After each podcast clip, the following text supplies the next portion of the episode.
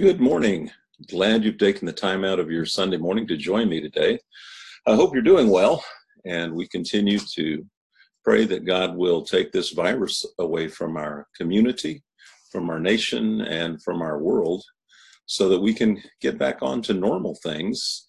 And hopefully, we will have been changed just a little bit so that we will continue to reflect or more reflect upon God's providential care for us. I hope you and your family are doing well, and we're doing well here. Uh, but glad you're with me today. I was working on the church website this week and writing a little bit for it, a little piece, and it got me thinking about something I think we need to talk about. I don't like what we're going through any more than you do. But there was a phrase in First Thessalonians chapter 5 and verse 18 that I'd like to share with you. And then we'll dig into it just a little bit. Paul said to Christians there in Thessalonica, In everything give thanks, for this is God's will for you in Christ Jesus. In everything give thanks. That's what it says. That's what he said. In everything give thanks. We are in week seven at least of this stay at home, don't get out and about, don't interact with friends very much. Be thankful in that. Well, bear with me and you'll get to see what I'm saying. It is easy, or it should be easy, to thank God when things are going great, when we're getting the things that we want. But unfortunately, that's not always the case of how we live because we come to expect God's blessings and his care. For instance, in Luke chapter 17, starting in verse 11, Jesus was walking by the Sea of Galilee on his way to Jerusalem. And Luke records for us saying, As he entered a village, ten leprous men who stood at a distance met him and raised their voices, saying, Jesus, Master, have mercy on us. When he saw them, he said to them, Go and show yourself to the priest. And as they were going, they were cleansed. Now, think about this. We are in our shutdown, our social distancing. Ten leprous men only had contact with themselves. They were outcasts. They were under strict quarantine laws. In fact, when they went out, they had to shout if they saw somebody close, unclean, unclean, so that someone would not come close and be in contact with them and thereby themselves becoming unclean. That's pretty tough. But they could associate, apparently, with one another. They saw Jesus. Now, they probably had heard stories about his healing, maybe casting out demons, maybe even cleansing a leper. What did they do? They said, Jesus, son of David, have mercy on us. Jesus, Master, have mercy on us. He saw them. He said, Go show yourself to the priest. And as they were going, they were cleansed.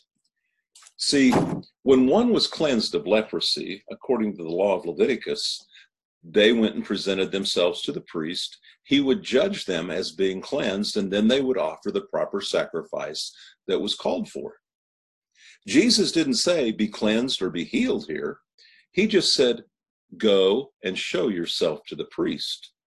Now, why would they want to go and show themselves? Well, A, because Jesus said to, but Jesus was doing something. And so as they went on their way to do just what he said, they were cleansed.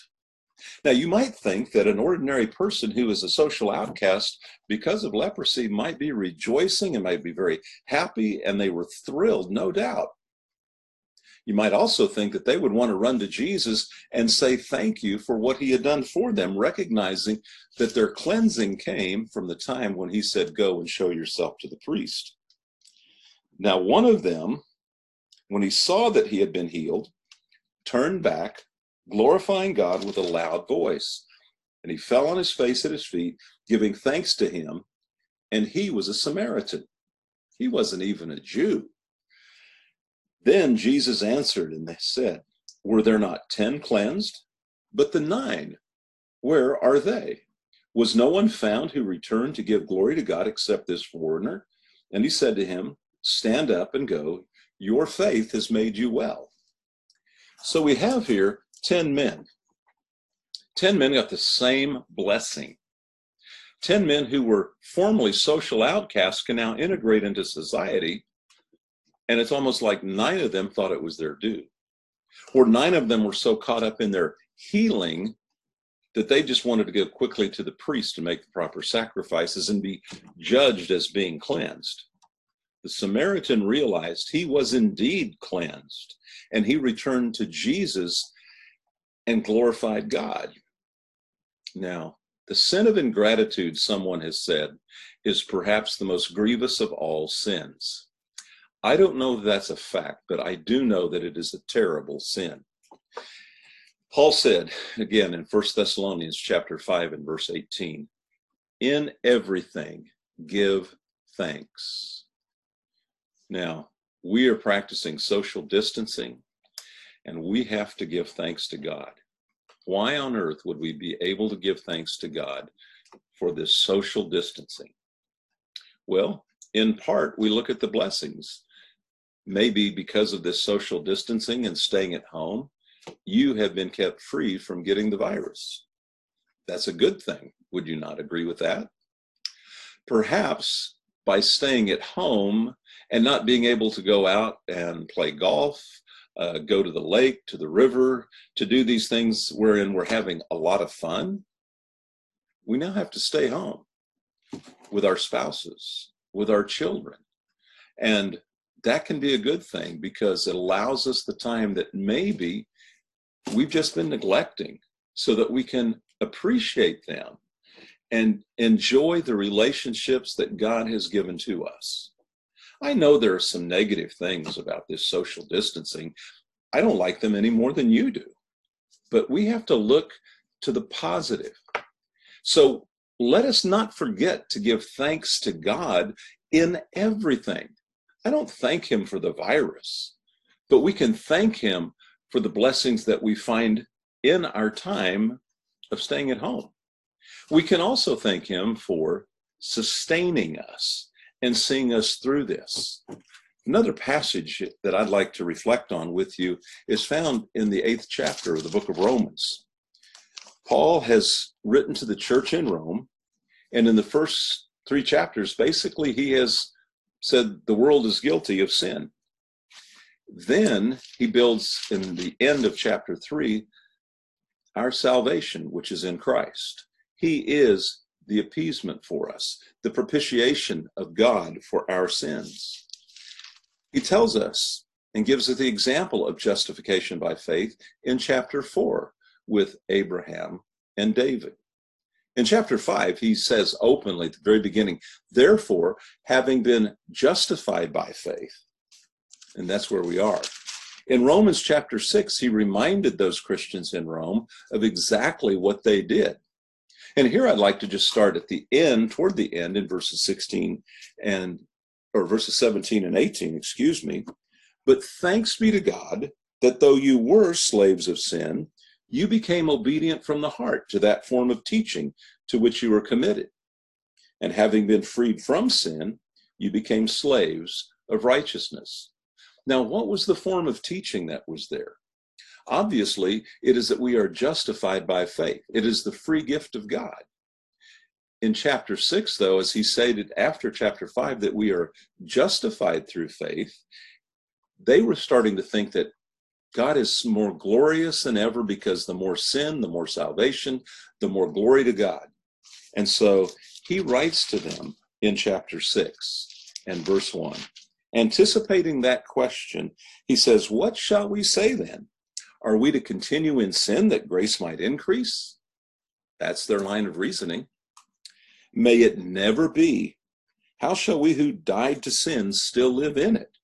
Or do you not know that all of us who have been baptized into Christ Jesus have been baptized into his death? Therefore, we have been buried with him through baptism into death so that as Christ was raised from the dead through the glory of the Father, so we too might walk in newness of life. For if we have become united with him in the likeness of his death, certainly we shall also be with him in the likeness of his resurrection.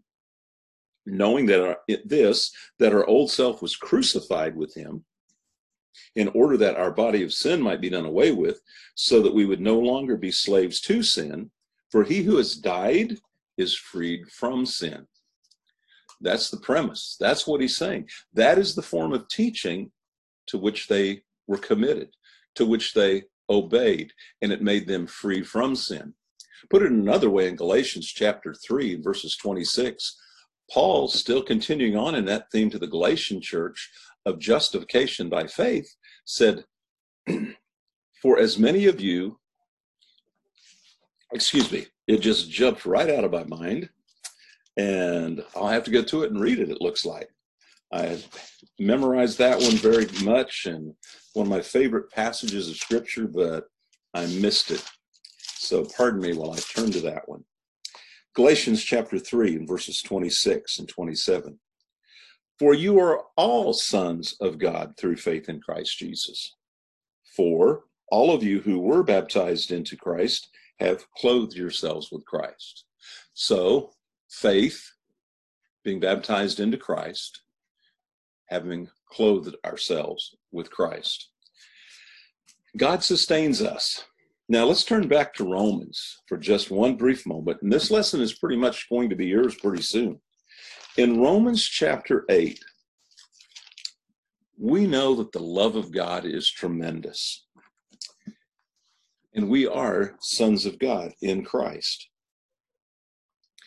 He's asked the question, and he tells us he asks the question in verse 35 Who will separate us from the love of Christ? Will tribulation, distress, persecution, famine, nakedness, peril, or sword? Just as it is written, For your sake we are being put to death all day long. We were considered as sheep to be slaughtered. But in all these things we overwhelmingly conquer through him who loved us. For I am convinced that neither death nor life, nor angels, nor principalities, nor the things present, nor the things to come, nor powers, nor height, nor depth, or nor any other created thing will be able to separate us from the love of God, which is in Christ Jesus our Lord. You see, we can be thankful.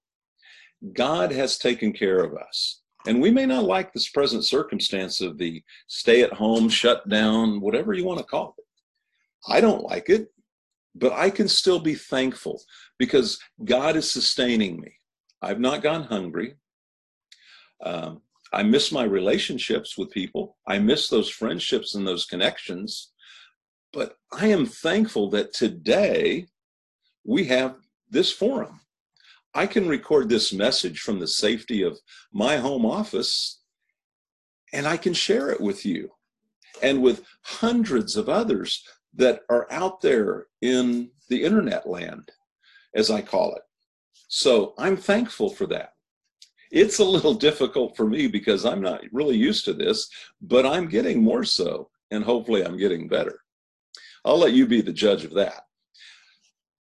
Let's move on. There are so many things that we have to be thankful for our families, our homes, you name it, we can be thankful. There is a song that we sometimes, actually quite often, sing at Central. When Up on Life's Billows is the title of the song. And I'd like to share it with you just by reading the lyrics, not singing it for you. When up on life's billows you are tempest tossed, when you are discouraged, thinking all is lost, count your many blessings, name them one by one, and it will surprise you what the Lord has done. Are you ever burdened with a load of care? Does the cross seem heavy you are called to bear? Count your many blessings, every doubt will fly, and you will be singing as the days go by. So, amid the conflict, whether great or small, do not be discouraged. God is over all. Count your many blessings, angels will attend, and help and comfort give you to your journey's end. The chorus goes, Count your many blessings, name them one by one, and it will surprise you what the Lord has done. Count your many blessings, name them one by one, count your many blessings, see what God has done. And that's what we have to do at times like this. We don't like the shutdown. We don't like what's going on, but God is continuing to bless us in so many ways. We need to be as the Samaritan in Luke chapter 17. He had to go through his day shouting, unclean. And yes, he had nine friends that he could be with. They were all cleansed when Jesus said, Go and show yourself to the priest. They asked for him for mercy, and he gave them mercy. One of them recognized it, and that he went to Jesus, glorifying God, saying thankful, showing how grateful and thankful that he was. So, in the midst of all that we're going through, let us thank God because He's still taking care of us. He's still seeing us through. That doesn't mean we don't have problems. Doesn't mean that we don't like what we're going through right now. It just means that we can look and choose to be thankful for the things that we do have. And that we can say, Thank you for protecting me during this terrible situation. I don't know about you, but I choose to be thankful. And I just pray that you would be that way as well. That you would look for, as we call sometimes, the silver lining in the cloud, because that's what it's all about.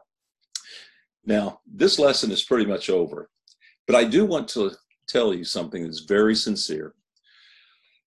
I want to know that you're doing okay. And if you're struggling with something, I want you to, on our webpage, I want you to go up to the contact button and I want you to send me a message.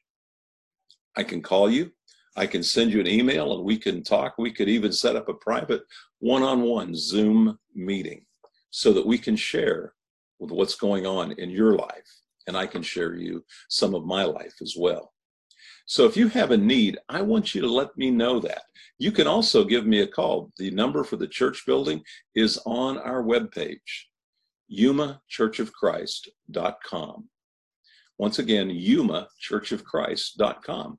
So give me a call, send me an email, I'll get in touch with you. Give me a little bit of time to do so, but I will get in touch with you.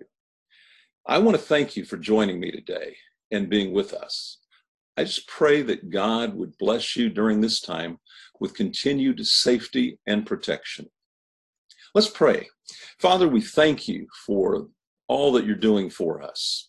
We just pray our thanksgiving and our appreciation that you are taking us through all of these things, that you are the God who loves us so much that nothing can separate us from that love. And we are so grateful.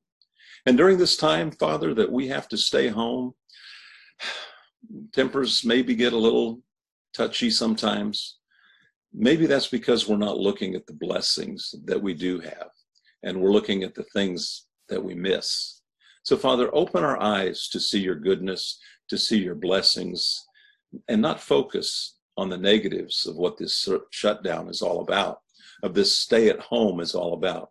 Father, we thank you for protecting us and keeping us safe and healthy at this time. And we just praise you, Father, because you are the God of heaven and you are taking care of us. Open our eyes to see your glory and your protection.